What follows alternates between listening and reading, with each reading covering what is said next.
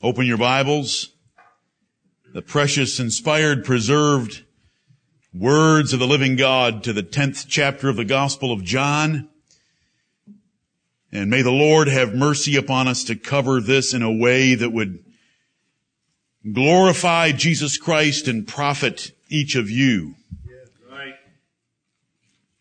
I do not wish to tarry long on individual verses any more here than I would on the Good Samaritan, or any more here than I would in the parable of the sower.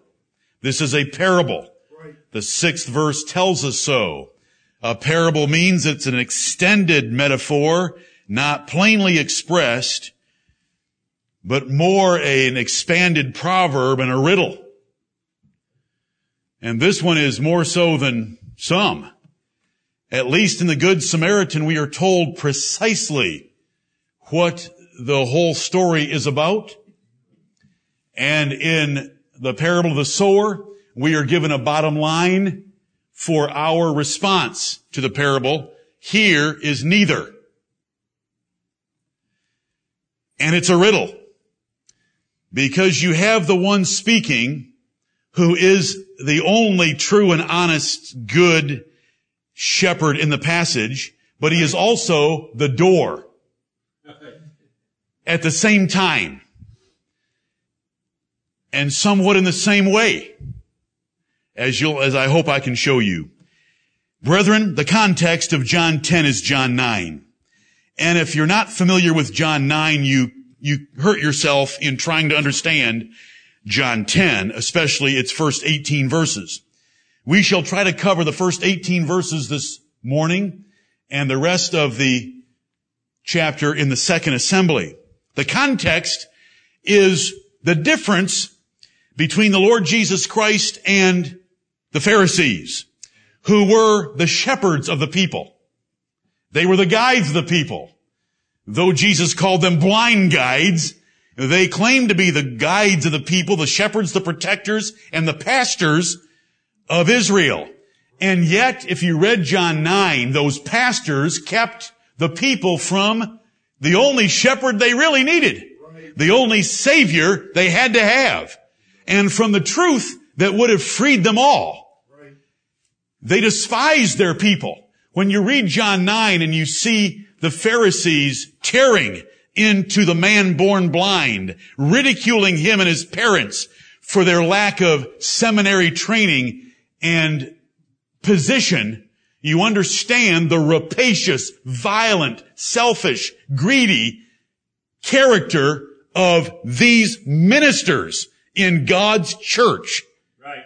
And so Jesus Christ is going to rebuke them, because he is still standing with the man born blind and the Pharisees gathered around him, with which he ends chapter 9.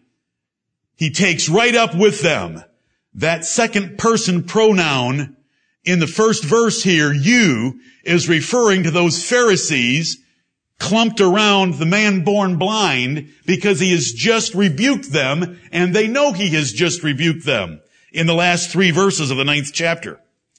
I'm going to move faster than you may desire, but I have a purpose today. And if you want to look at 11 pages of single-spaced notes, you're welcome to do so. The general rule is it takes me an hour to preach a page. All I want to do is give you a picture of the Lord Jesus Christ, and may you rejoice in him as your shepherd, and may you by faith hear his voice, and may you by faith go running after him to know him better, and to want to hear his voice more perfectly, and to see his rod and his staff more perfectly, and to put yourself under his care more completely, and to know that there is no man in heaven or on earth like the Lord Jesus Christ. It is a shame that in the annals of human history, and I mean the Church of God, most men in the office of shepherd or pastor were corrupt. If you read Jeremiah 23, if you read Ezekiel 34, they're horrible chapters. If you read Matthew 23, things hadn't changed in the New Testament, had they? Right. Have you read Matthew 23? Amen. Woe unto you, scribes and Pharisees! Over and over and over again, because Jesus is our shepherd, and we want to see him. The purpose of John 10 is not so much comfort, although we are going to derive all the comfort we can, because we are not in the desperate situation that the man born blind was, because he had just been confronted by his religious leaders, and he had just confronted them and found out that they had no interest in his well-being. They had no interest in the truth. They had no interest in the Messiah. They only had an interest in protecting their offices. Right. The passage is a rebuke. It's a condemnation of false teachers. Amen. First of all, the comparison is going to be thieves and robbers, which they were. Right. Woe unto you, scribes and Pharisees, for ye devour widows' houses, and for a pretense make long prayer. Therefore ye shall receive the greater damnation. Matthew 23:14, missing in all modern versions of the Bible. A 13th and a 15th is there, but not the 14th. It's a condemnation of false teachers. It's a comforting lesson for us in that we shall realize what a Savior we have, what a shepherd we have, what a pastor we have, what a bishop we have, what an apostle, what a high priest. All the titles of any religious minister in the history of both testaments apply to the Lord Jesus Christ. Right. And we shall see some doctrine about the work of the ministry and the identity of Jesus as God's Son, primarily in the second half. If we're not careful, we will leave the contextual pathway, we'll leave the big lesson of this passage of Scripture, and we'll get hung up on the details. Brethren, I could buy McKnight's 10,000 sermon illustrations. I can tell stories. I question it myself because I have so little practice. I don't want to tell you stories. Amen. I could tell you stories about little sheep, little orphans, and little babies being picked up and carried by gentle men. They would bring tears to your eyes, but I wouldn't have preached you the gospel, and I wouldn't have preached the word. Amen. I would have told you sob stories. Those sob stories have been told with the Good Samaritan about the wounds on that Jew and pouring in the oil and the wine and the comforts of the inn to which he was carried and all sorts of things, but it's not preaching the word. Because the word is, that is your neighbor. Now go out and love your neighbor that you would ordinarily despise and ordinarily despises you. That's the Good Samaritan. But here, it's a condemnation of false teachers. And so I'm going to preach you the word. I'm going to tell you what these 18 verses intend for you to take away. And you should look into them and see a Savior, a pastor, a bishop like no other. We cannot get too hung up on the details because it's not the details that are important. It's the lesson that's important. We could waste many hours of research and many hours of me telling you about male shepherds, sheepfolds, doors, thieves, robbers, wolves, hirelings, porters, and so forth. And what progress would we have made? None. We wouldn't have preached the word. Now there was something taught here because by the time he got to the 19th verse, there was a division, therefore again, among the Jews for these sayings. Amen. These 18 verses didn't make somebody very happy. And these 18 verses were somewhat convincing to others. And brethren, one thing we're going to learn today is that the difference by which we respond to the Bible is by God's grace. Amen. Because the difference in John 10, like John 8, like John 6, like 9, the difference between the man born blind and the Pharisees is significant. John chapter 10. The doctrine is primarily in verses 19 through 42, where Jesus defends himself as the Son of God. This is a metaphor. We're not sheep. He's not a shepherd. He was a carpenter's son when he was on earth. He's the King of Kings now. Amen. It's a metaphor. We miss a little bit, But we don't have to miss it if we'll just look and think about the words, the phrases and clauses that are used, because the infinite God knew that we were going to be city slickers, and so would most of the people that have heard the word of God preached. Most were not shepherds. The danger of John 10 is that we forget the nature of a parable and try to find meaning in every detail. That myopic approach is destructive to understanding the word of God. We don't want to get all hung up on who the porter is. We just want to know that the porter has the authority to open and close the doors, and when he sees the true shepherd approaching, the door is already open for him to pass right on through, and the sheep that are with him. We're going to see Jesus personally, intimately, devotedly, and passionately as our shepherd for time and eternity, and he's never going to lose one of his sheep. We're going to keep the Lord's Supper today, and we're going to remember Jesus, our shepherd and our Savior, when we do so. John chapter 10, I read verse 1. I hope you've already read it. I don't need to read it to you. You should have read it already. You should be familiar with it. You quizzers in the church that are going to be quizzing in the Gospel of John, here's one of your chapters. Some of you that may be quizzing later this summer, here's one of your chapters. John 10 and verse 1, verily, verily, I say unto you, he that entereth not by the door into the sheepfold, but climbeth up some other way, the same is a thief and a robber. Verily is an affirmation or expression of certainty, sincerity, or truthfulness. No one in the Bible except the Lord Jesus Christ would attach those words to his own words. Only Jesus said, verily, verily, I say. Right. Because he is the Word of God made flesh. And he had the authority as the Son of God to declare doctrine. If there was any infallibility of any man, it's the man Christ Jesus who could speak so authoritatively. And I love him. It only occurs in the Gospel of John where we have a double affirmation. And it's there 25 times. Verily, verily. And he's in the midst of rebuking Pharisees, and he's about to lay some powerful truth on them. And he's going to declare that they are thieves and robbers and hirelings, and that they're worthless to the sheep and destructive to sheep, and that he only is the shepherd of the sheep, and that he is going to lay down his life for them while they consume the lives of sheep for their own profit. What a difference. What a huge difference. So here we have a double affirmation as the Lord Jesus Christ introduces this wonderful subject. That second person, plural, pronoun you. Verily, verily, I say unto you, he is addressing the last noun that we have, and it's the Pharisees at the end of chapter 9. And he's going to rebuke them. How does he rebuke them?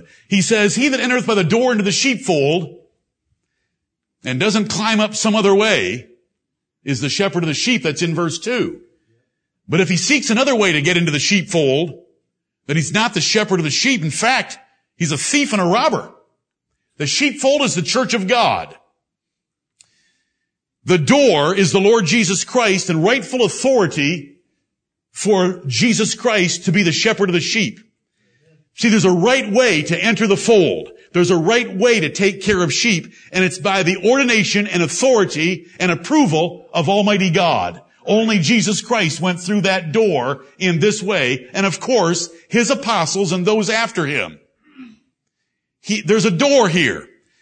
Now the Pharisees and the scribes and the lawyers and the Levites and so many others, while they had offices, they were not all assigned to be the guides, the pastors of the nation. Nor did they have the right motives for the job, nor did they take care of the sheep like they were supposed to, but they were climbing in some other way.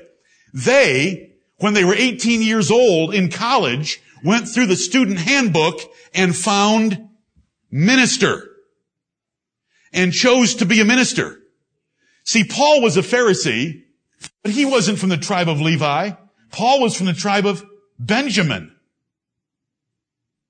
Where did all these men choose this office for themselves? Jesus never did that. Hebrews 5, 1 through 6 are powerful, where it says that Jesus Christ did not take the priesthood upon himself, but there was a God of heaven that said, thou art a priest forever after the order of Melchizedek, by a different priesthood.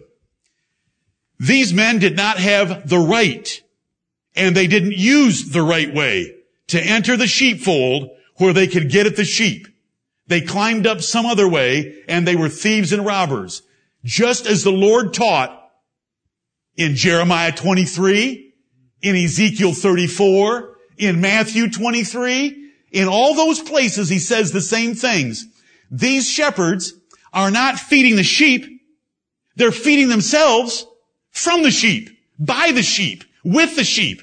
They eat and devour the sheep. Ye devour widows' houses. I say for the third time for you to remember a context that helps us here. The sheep are the elect people of God. Where sheep are kept, fed, nourished, and protected is the church of God. That church of God has gone through reformation because it was the Old Testament church and now it's the New Testament church, and right here was part of the time of reformation.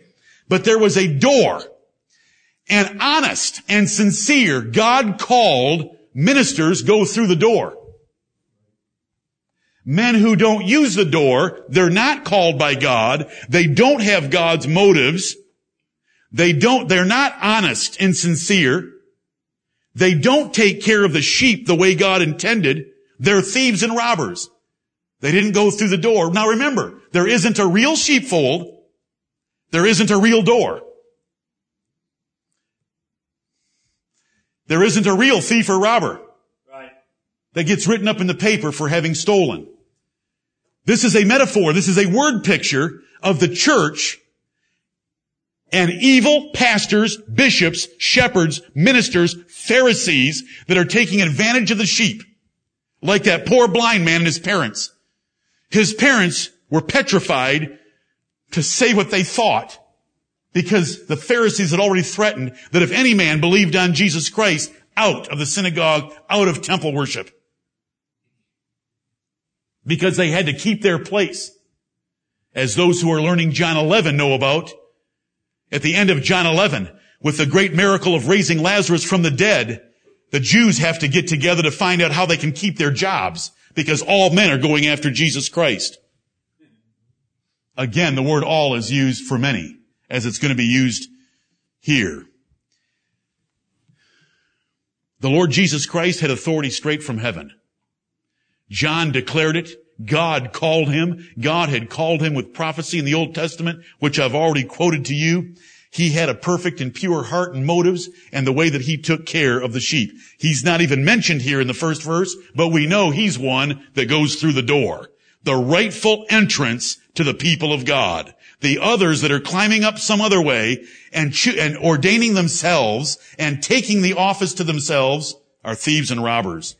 But the one that goes in by the door is the shepherd of the sheep. Verse 2. As a riddle parable, which a parable is a riddle. Just taught you that recently in Bible hermeneutics, you men. We've got to understand that Jesus is the shepherd, but Jesus is also the door, as he's going to tell us twice in verses 7 and 9. But the real shepherd goes through the door, and the door thus far is rightful authority, rightful approval from God to the sheep. And the reason the others don't go through it is because they weren't called of God, they're not approved of God. They have motives entirely different from God. They're looking to feed themselves. I remember when I was in the bank, we used to call the ministry one of the non-profit professions.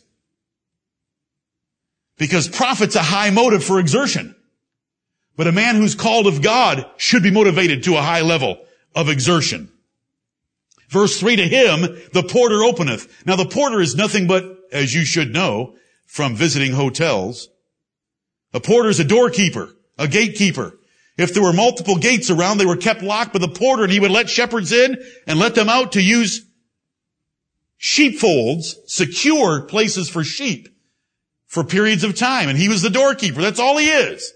Now I could spin you a web for 45 minutes on God the Holy Spirit being the porter.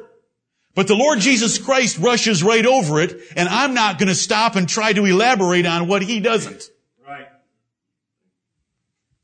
All we're talking about is that the authority into that sheepfold is well known for this shepherd, but these others can't get past the porter, so they're climbing up some other way in order to gain access to the sheep.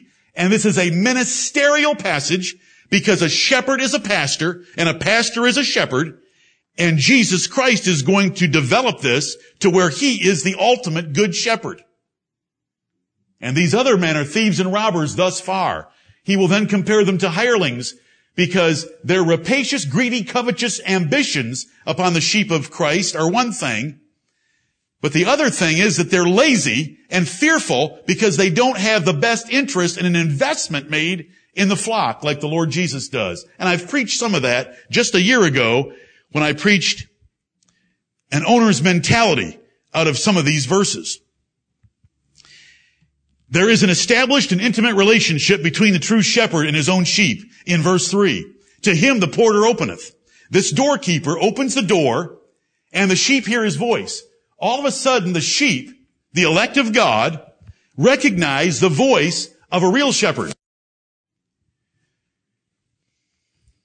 And he calleth his own sheep by name and leadeth them out. I could tell you stories about shepherds that had a flock that was manageable in numbers. They would learn their sheep by name, and they could call their sheep by name and lead them out through that door and out to pasture. They hear his voice. They know his voice. They recognize his voice because they don't know a stranger's voice. If I were to give you a flock of sheep and have cut you loose for 2 hours, you couldn't get them to follow you anywhere. If you've ever been around sheep, you know full well what I'm trying to say. They would be on the other side of any sheepfold from you. But this shepherd they follow because he's the real shepherd. He's the true shepherd. He cares about them. He knows them. They're his sheep. These others are thieves and robbers. The sheep are not theirs, but they're climbing up some other way to gain access to them. And it is a shame, and I've said this already today, but I want to say it again because this is the lesson. Jesus is going to say, all that ever came before me are thieves and robbers. All! You go to Eli and you see his 2 sons. Was Jesus right about that family? Yep. Samuel took over. Was Jesus right about that family? Yep. Yes. Samuel should have improved things greatly, but he didn't with his own sons. Israel got a king because they were sick of Samuel's family. Verse 8 is horrifying, but it's a reality of life. Thank you, God, for sending Jesus Christ. There are so many people that trust in popes, slobbering old men, like John Paul II, still in office. There's so many that put their trust in pastors and prophets and so-called apostles, dead men, like Muhammad, who couldn't even limit himself to 4 wives like he did everyone else in his natural kingdom of moon worship. Look what we have. We have the Lord Jesus Christ. Amen. Look at these Pharisees. When Jesus preached Matthew 5-7, the Sermon on the Mount, it was pure doctrine. They're wrong. This is the truth of God. They're wrong. This is the truth of God. Jesus Christ had the authority from God, the ordination of God, the charge from God, the call of God, called to be a priest after the order of Melchizedek. How many times are those words repeated in Hebrews for the comfort of our souls? Because Hebrews 3:1 tells us that Jesus is the apostle and high priest of our profession. Our religion has for its pastor the Lord Jesus Christ. And he compared to any other is so superior. Amen. We have the best pastor in this church, and it's the Lord Jesus of Nazareth. Right. The sheep hear his voice, and he calleth his own sheep by name and leadeth them out. The guy's clamoring over the wall. The sheep don't hear the sheep hear their voice and run to the other side, so they have to run after them and grab them and kill them and take them out. Totally different. Verse 4, and when he putteth forth his own sheep, that means takes them out of the sheepfold. After you've cooped sheep up together, there's going to be no grass left on the ground, and there's not going to be water there, and there's going to be a lot of excrement there. He leads them out of there, out to pasture.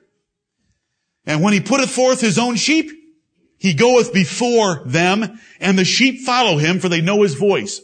Twice now, we've been told in verse 3 and 4, they recognize his voice and they follow him so that he can lead them out.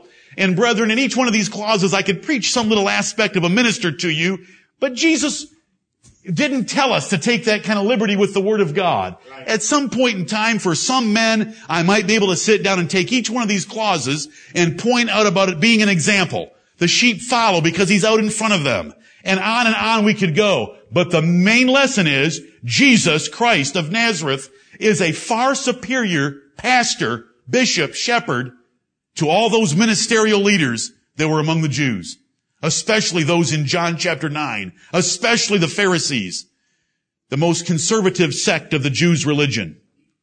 But when he takes his sheep out, because he's the real shepherd, the metaphor is what we've got here. And we draw from it the overall lesson. Jesus is the shepherd that goes through the door. Jesus is the shepherd that the porter opens to because Jesus Christ had a call from God to take care of the sheep. And these Pharisees, while they held a minor office given to them from Moses, Matthew 23, 1 through 3, they had corrupted their calling by their wicked hypocrisy and their wicked doctrine of hypocrisy. They valued the gold on the temple more than the temple. Jesus condemned them for it. Right. They loved to be heard and seen in public praying and fasting. They wore Scripture outwardly, but they had none in their hearts. That's no minister. Right. That's the lesson. That's the lesson. Jesus is just going to get more and more in his favor as he proceeds through the metaphor. What a shepherd he is. Do you know him? Do you believe on the Lord Jesus Christ? Amen. Have you run to him? Do you know his voice? Do you want to hear his voice more? Brethren, there are people that write us from all over the world that do not know where to go. They do not know of a sheepfold they want to get near because they hear the voice of strangers there. Do you understand that? I'm going to tack them to every update that I send you so that you might be a tiny bit thankful for our Lord Jesus Christ and for what he's shown us. Anything we have is by his mercy. Amen. The best that we have in this church is a little tiny under-shepherd saved by grace. Balaam's transportation, sanctified a little.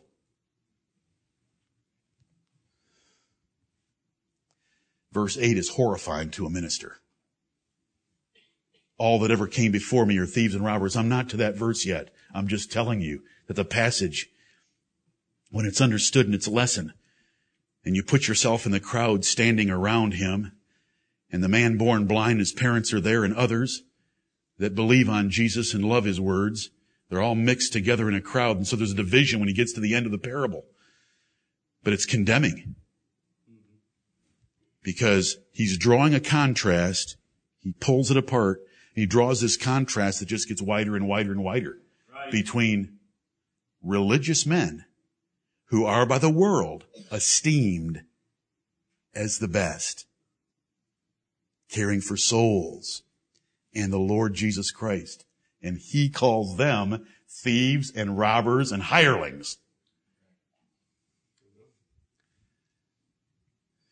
If there's any man in this assembly that God ever calls to be an under-shepherd, there is a door by which you go through into that sheepfold, and it is by a true call of the Lord Jesus Christ of glory, and it is known by other ministers. You do not take that office to yourself. It is put upon you by Jesus Christ through other men.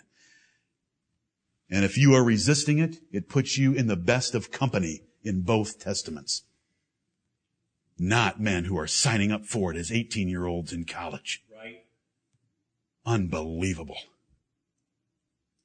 Every man should desire the office because the Bible says so. Right. It's a good work. It says to covet earnestly the best gifts. It says that. So every man should desire it. Desire isn't any evidence of the office. If we were to go by desire in both testaments, it would be desire of not wanting it is more statistically significant than wanting it. Verse 5, a stranger will they not follow, but will flee from him, for they know not the voice of strangers. The man born blind quickly heard the voice of strangers, didn't he, when he was confronted by the Jews? Right. And he didn't want any more to deal with them. And he confronted them and said, this is a strange thing that you can't figure out that I've just had my eyesight restored. And they despised him and cast him out. But another shepherd went after him. What a difference. What a difference on both sides. What a difference on the part of the man born blind who recognized these men are frauds. I know more than they do. Who gave him that? Oh, God was already working in that man. Amen. As soon as he met the Lord Jesus Christ the second time, the Lord Jesus Christ said, do you believe in the Son of God? Lord, who is he that I may believe on him? Right. It is he that is speaking to thee. Amen. What does he do? He fell down and worshipped him. Where should the Pharisees have been? Underneath him, having hit in the deck first. But they weren't there at all. Through verse 5.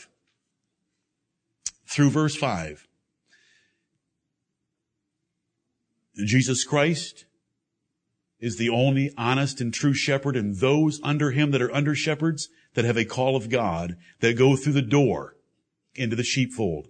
Those who take the office upon themselves without a just cause, without a true call, and don't have the right motive and are not fulfilling the scriptures toward the sheep are thieves and robbers. They're taking advantage and they're fleecing a flock for a profession that they don't have any right to. Thus, we come to verse 6. This parable spake Jesus unto them, but they understood not what things they were which spake unto them. Typical of parables. And that's why we tread carefully when we go into a parable like this. If the audience standing around him, who full well knew everything about shepherds, sheep, and porters, did not understand what he was saying, then we'd be very careful as we go through these verses. We want the lesson. And the lesson is something about shepherding sheep. That Jesus is the good shepherd and there are bad shepherds. Jesus is the good pastor and there are bad pastors. Jesus will take care of you in time and eternity because he's laid down his life for you. These men want to use you for their profit and their benefit. That's the lesson. You have such a Savior. You don't need Pope Benedict XVI. You don't need Muhammad, the prophet of Allah. You need the Lord Jesus Christ, Amen. The Son of the living God. Verse 7, then said Jesus unto them again. He resumes his speaking. Verily, verily, we have another double affirmation right here in this parable of the good shepherd. I say unto you, I am the door of the sheep. Now notice, he doesn't say I am the door of the shepherds. He's shifting a little bit right here. I am the door of the sheep. Now he's been mentioning shepherds. He hasn't talked about sheep going in and out except with their shepherd who calls them by name and leads them out. Are you with me? Now it's the door of the sheep.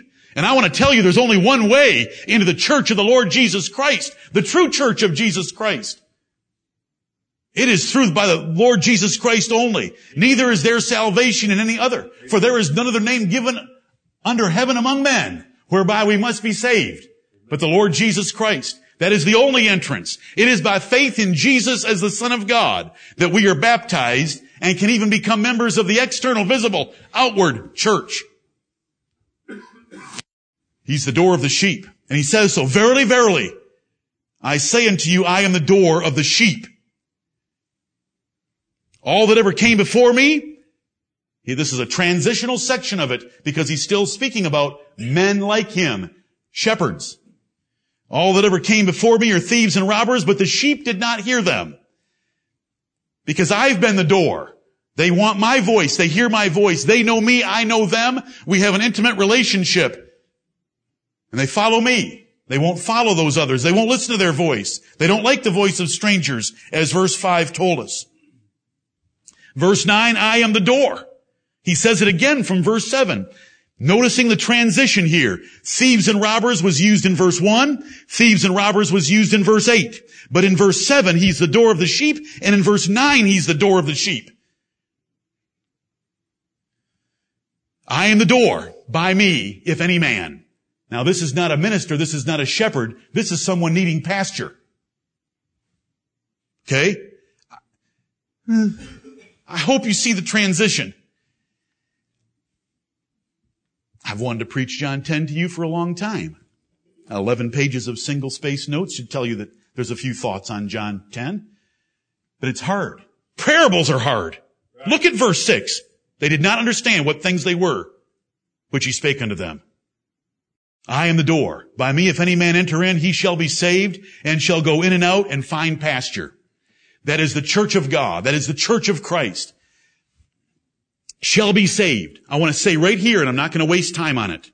This passage only has hints of the legal redemption we have in Christ when Jesus speaks of laying down his life for the sheep. This is a practical passage. I do not turn this into a fatalistic presentation of the voice of Jesus Christ being his regenerating voice, and you're just passive. This is where you know his voice practically, personally, experientially, and you follow him, and you love him. It's practical. It's ministerial. Haven't we already seen that? It's ministerial. I've seen this passage abused, that every time you have the word voice, it's the regenerating voice of John chapter 5, and them following him is following him in the resurrection to heaven. Not a chance. I wouldn't preach it if I wasn't 100% confident. My 100% confident doesn't prove anything. But I'm telling you, I wouldn't preach it if I wasn't. I am the door. This is the salvation that we have in Christ Jesus, where sheep can enter in to the church of Christ, into the body of Christ by active obedience, and be saved and shall go in and out and find pasture. This is a ministerial salvation of these sheep who get under the true care of a proper shepherd because they went through the door of the Lord Jesus Christ and are under, it's assumed, under a good shepherd of the Lord Jesus Christ. Paul told Timothy, take heed to the doctrine. Take heed unto thyself and to the doctrine. Two things. Continue in them. Two things. For in doing this thou shalt both save thyself and them that hear thee. There was no eternal redemption in there. That is the practical salvation from wolves and the doctrine and the practical salvation of lasciviousness. Take heed to thyself.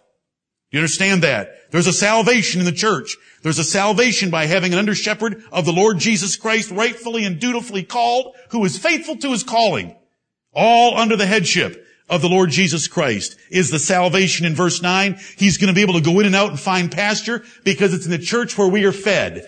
When you sing, you're feeding the other sheep in here because you're teaching and admonishing one another in psalms, hymns, and spiritual songs. We come here to have the Word of God preached to us. You're being fed. We're being edified. The flock is being built up enough on verse 9. Verse 10, the thief cometh not, but for to steal and to kill and to destroy.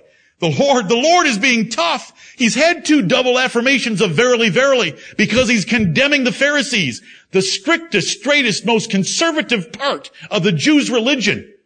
He's condemning. The thief cometh not, but for to steal and to kill and to destroy. I am come that they might have life and that they might have it more abundantly. The true place of security and feeding and comfort and blessing for the sheep of God have been under the Lord Jesus Christ, his ultimate headship in under-shepherds that he chose who follow his holy example and have the same ambition toward the flock. Right. Even Paul, in his day, had to say the horrible indictment of the ministers he knew that none of them were like Timothy. Right. That is so sobering. Because he said they all care for their own things and not the things of God and the things of the church of God. The thief, that's the other kind of shepherd, climbing up over the wall, not going through the door of rightful authority and a rightful call to that office. And notice their intent. Their intent is to steal sheep. I want to take advantage of this ministerial office. I want the life of ease. I want a good, stable, secure income, and I don't want to have to do much. A non-profit profession. I'll make a couple rounds at the hospital, swing my incense or my beads, make a little tiny... Have you ever heard one of those prayers? Let the devil pray for me. It's a joke. It's their little job. They're not feeding the flock like they're supposed to be. That isn't even a minister's job. When someone's in the hospital, it's your job to be visiting them. Where is that my job? I'm supposed to be studying the Word of God. I'll be there. But I'm supposed to be studying the Word of God and feeding you. I remember the pastor with the largest church in Greenville County that used to eat in our restaurant a couple times a week many years ago said that with his 500 weddings and funerals a year, this is what he said, I'm going to retire so that I can start reading and studying my Bible. Any of my sons remember who that was? My wife, I know that. Can you believe that story? He had to retire to get to his Bible.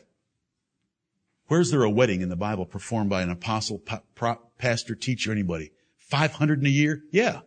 When you have 5,000 members and most of them are over 60, guess what's happening?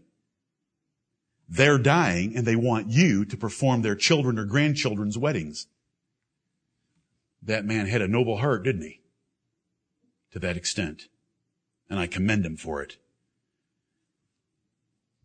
Jesus came that they might have life and they might have it more abundantly.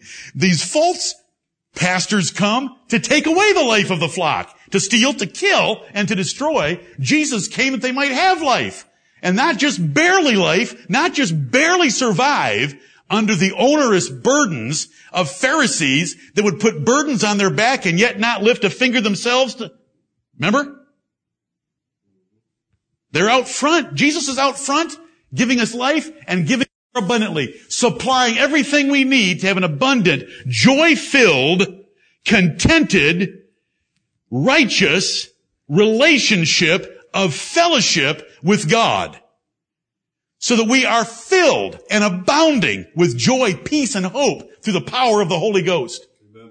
In fellowship with the apostles and Jesus Christ and the Father. First John chapter 1 and verse 3. That's the abundant life. Right. It's not just heaven. It's an abundant life now. It's having your cup running over now, because you've got this shepherd and under-shepherds in the Word of God and the Spirit of God feeding you and leading you out to pasture. Verse 11, I am the good shepherd. The good shepherd giveth his life for the sheep. What kind of a shepherd would give his life for the sheep? I think the name is appropriate in Ezekiel 34, where Jesus is called David. I hope if you read that chapter last night, you saw that. Not the son of David, David. You better study your Bible carefully.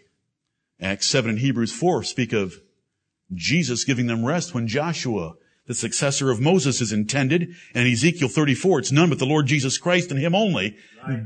David had already been dead for several hundred years. But David risked his life against a lion and a bear for his father's sheep.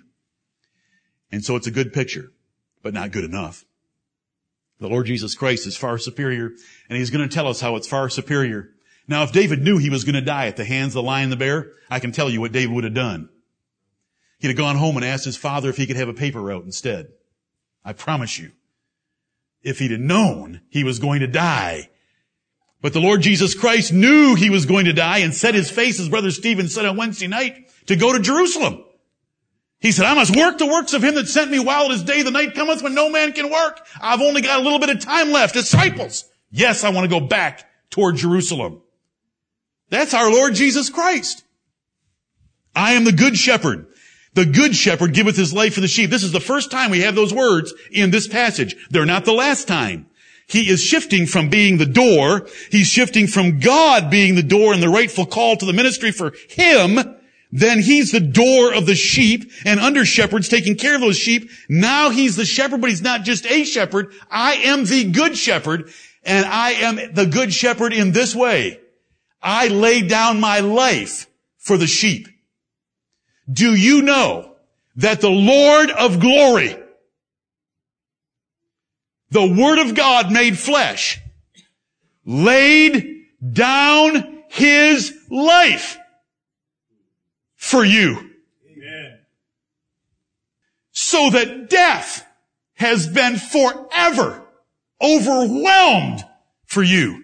Right. So that we may say and mock it, as in 1 Corinthians 15, that is a shepherd. How do you measure a minister? By his accessibility? By the eloquence of his orations?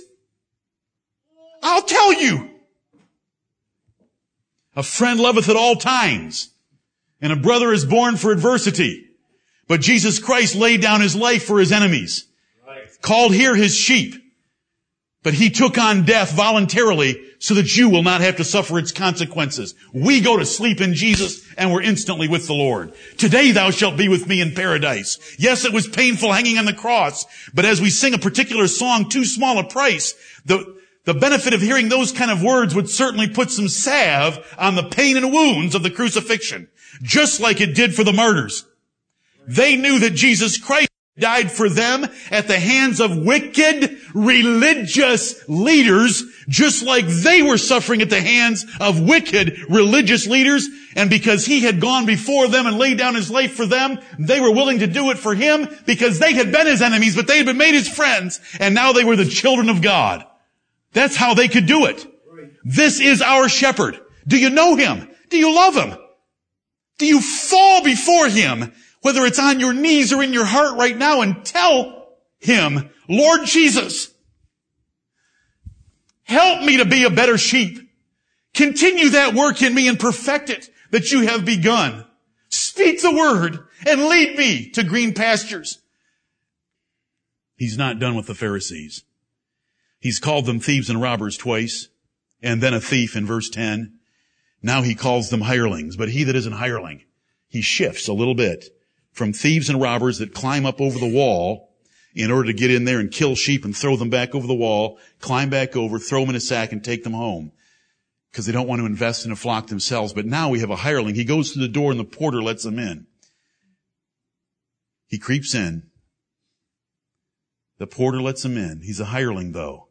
And so he doesn't have a vested interest in the sheep. And I've preached enough on this to you in the past. We can go over it rather quickly. He that is an hireling and not the shepherd, big difference. Everyone who's owned a business knows there's a huge difference between them and the employees they hire. He that is an hireling and not the shepherd, who's owned the sheep or not.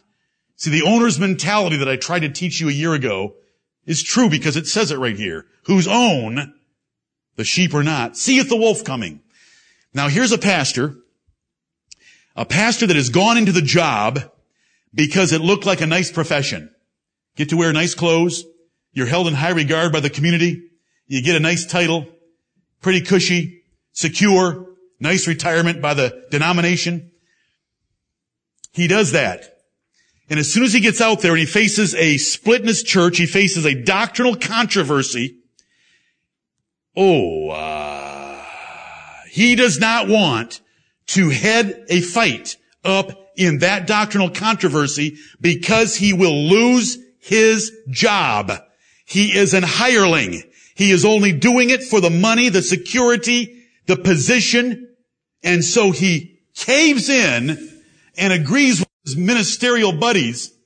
And together they keep their denomination intact, and it floats down farther and farther down the river of heresy. It's happened millions of times. They do not want to be cast out because they don't know what they're going to do out there. They've never had a job. They've never had a profession except being a shepherd, and a false shepherd at that. They're hirelings. They do it for the money. Do you know how Paul warns Timothy and Titus very specifically? That men better not be given to filthy lucre. They better not care about money or they can't get into the ministry. Right. For very good this reason right here. But we have one, brethren. How much did the Lord Jesus Christ have when He was here in this world? Did He have a place to lay His head? Did He have a home? Did He have to live off of donations by women that followed Him? Yes. Does he have a reward now? Does he have a good retirement now? He is the prince of the kings of the earth. And the Bible tells me in Psalm 16 that he's enjoying pleasures at God's right hand forevermore. Amen. But that is the way to do it. Wait till every under-shepherd, according to First Peter 5:5, should wait until the great shepherd gives them their reward and not one day earlier. Right. The reward isn't now. The reward is there. But he that is an hireling and not the shepherd, whose own the sheep are not, seeth the wolf coming. A hireling, and this is true of any employee, they will only stay working for you as long as your hourly wages exceed the pain, the danger, and the trouble of the job. As soon as the work gets hard enough to rise up to equal the pay, they're gone. Here it's the wolf. I remember a businessman that I knew, and a couple of you in here know him and know the statement I'm about to make. The expression was, if you want employees to stay, you have to buy their souls. What does that mean? Pay them enough that the pain can't rise that high. We appreciate it on the part of a master. But a hireling flees. I love the Word of God, and I love this parable. It's describing ministers. They're not shepherds. They don't own the sheep. They don't have a vested interest in the sheep. They're just hirelings. They're only working for wages. They only want a comfortable, secure living, following the denominational guidelines, reading out of a common book of prayer, and preaching the sermons that they are told to preach. You want to see them. You can go buy them. Go buy them in Bob Jones' bookstore. He sees the wolf coming and leaveth the sheep and fleeth. He runs away as fast as he can. I don't want any part of that controversy. And the wolf catcheth them and scattereth the sheep. So there go sheep. Sheep being destroyed. Sheep being eaten by wolves. Sheep falling into heresy. And so where did all these churches come from? Where did they all come from? They came from lazy ministers that were hirelings and thieves and robbers. That's where they came from. Men have caved in from time beginning. John chapter 12 is going to tell us that the Pharisees that believed on Jesus would still not confess him because they didn't want to be thrown into the synagogue. Hirelings. They flee. Verse 13, Jesus says, the hireling fleeth. Why does he flee, Lord? Because he's an hireling and careth not for the sheep. There's no real attachment between him and the sheep. I am the good shepherd and know my sheep, and am known of mine. I do care for the sheep. I know every one of them. They know me. The Father knows me. And even so know I the Father, and I lay down my life for the sheep. He said it in verse 11. He says it again in verse 15. As opposed to that hireling whose sheep he doesn't own, and he's not their shepherd, Jesus knows them. They know him. He knows the Father. And it is a joint project between God and his Son, the Lord Jesus Christ, taking care of those sheep. And he lays down his life for them. That is so far different from a hireling. A hireling runs at the first sight of the wolf. Right. Not till the wolf's fangs are in his leg. As soon as he sees the wolf coming, he's gone. He doesn't even want the risk to his job. Jesus knew what the wolf was. Jesus knew what was going to happen at the cross, and he went anyway, as he tells us right now. Well, not quite yet. Verse 16, and other sheep I have which are not of this fold. And brethren, you better start rejoicing as we build to a climax of this parable. And other sheep I have which are not of this fold is referring to you, because there was only one fold in those days, and that fold was Jewish. That fold was Israel. That was the church of the Old Testament. And other sheep I have which are not of this fold. They're not Jews.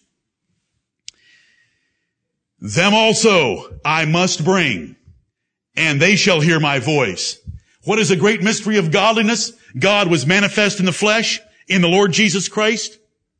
1 Timothy 3:16, God was manifest in the flesh, justified in the spirit, seen of angels, preached unto the Gentiles. The great mystery of godliness, preached unto the Gentiles. Now I need the next one, number 5. Be believed on in the world. They shall hear my voice.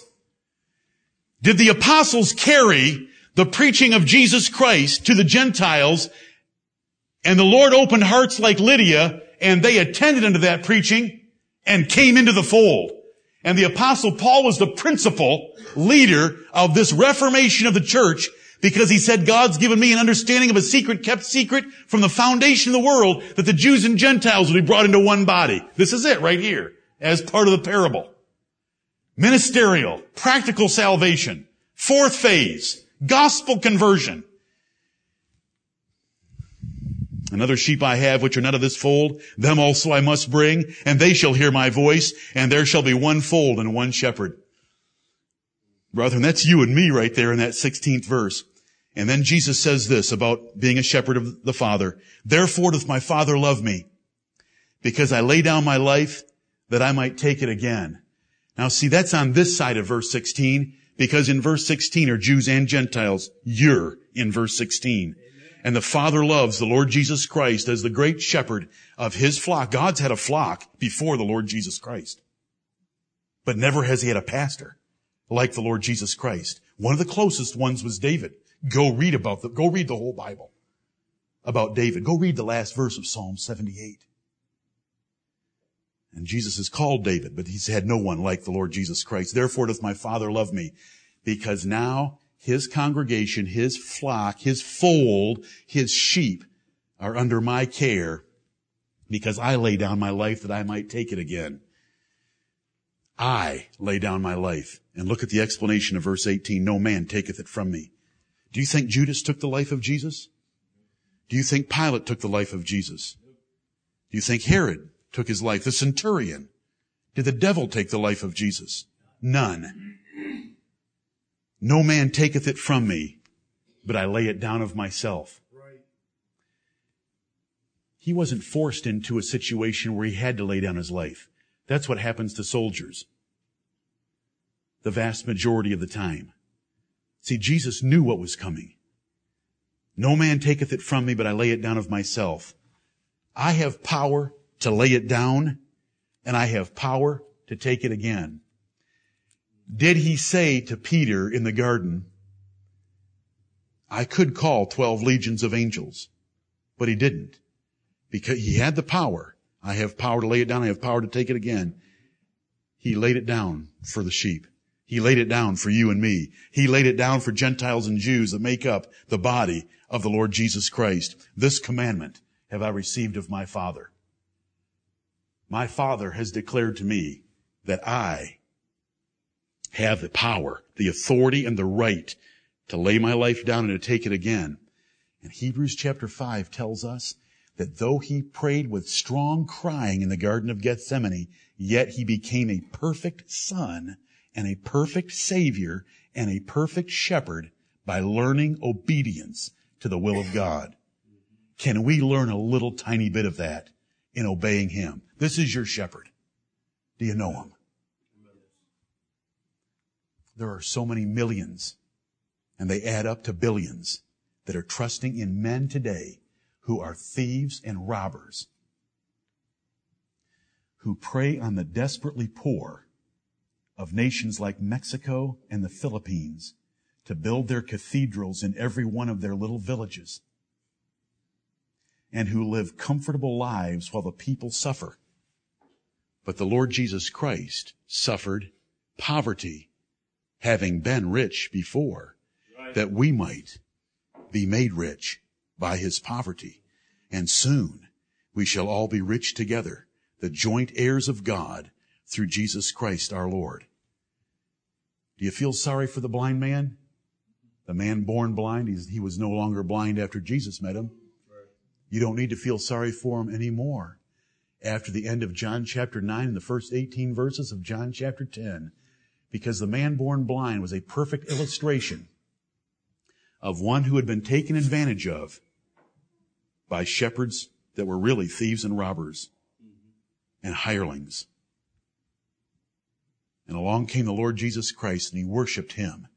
And then that Lord Jesus Christ dropped two double affirmations on a condemnation of those religious leaders as he defended his sheep with his rod and his staff. and he led that man out. We don't know any more about that man's life, but I promise you, if he was following the Lord Jesus Christ, he was led out into green pastures and beside still waters, and his cup ran over with blessings from a shepherd that shortly, very shortly, would lay down his life for the man born blind.